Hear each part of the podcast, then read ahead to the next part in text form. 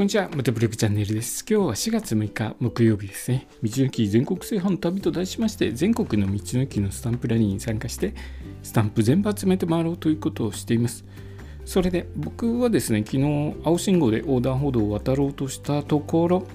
信号無視の車がいましてそのまま横断歩道を突っ切って行ってしまったんですけれども運転手さん見たところですね全く赤信号に気づいてない感じでしたね自分の方が青だよっていうような顔でそのまま走り去って行ってしまいました。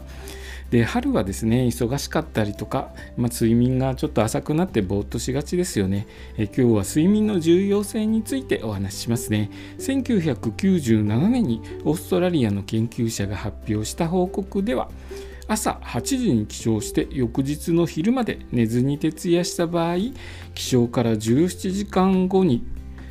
17時間経つということは、えー、朝8時だと夜の、まあ、深夜1時ぐらいまでですね深夜1時ぐらいまで起きてた場合ですね、えー、その場合飲酒運転の基準を超えるほどのパフォーマンスが低下してしまうそうです。これはちょっとびっくりですね。割ともうちょっといけるかなと思ってたんですけれども、17時間後はですね、飲酒運転と同じかそれを超えるほどのパフォーマンスが低下してしまうそうです。つまりですね夜中に運転するということは朝起きてからですね夜中まで運転するということは酔っ払ってるのと同じ危険性があるということです。僕はですねいろいろな道の駅回って、まあ、夜まで回ってたりすることがあるんですけれども、えー、これからですね回っていく上であまり、えー、夜遅くまで走り続けないようにこうこの点ちょっと注意していかないといけないなと思います。この研究はですね睡眠の大切さを教えてくれると同時に毎日十分な睡眠をとることを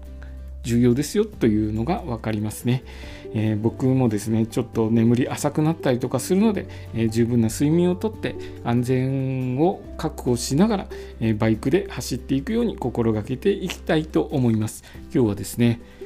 睡眠の重要性について簡単にお話しさせていただきました。今日の放送もお聴きいただきありがとうございました。それではまた明日。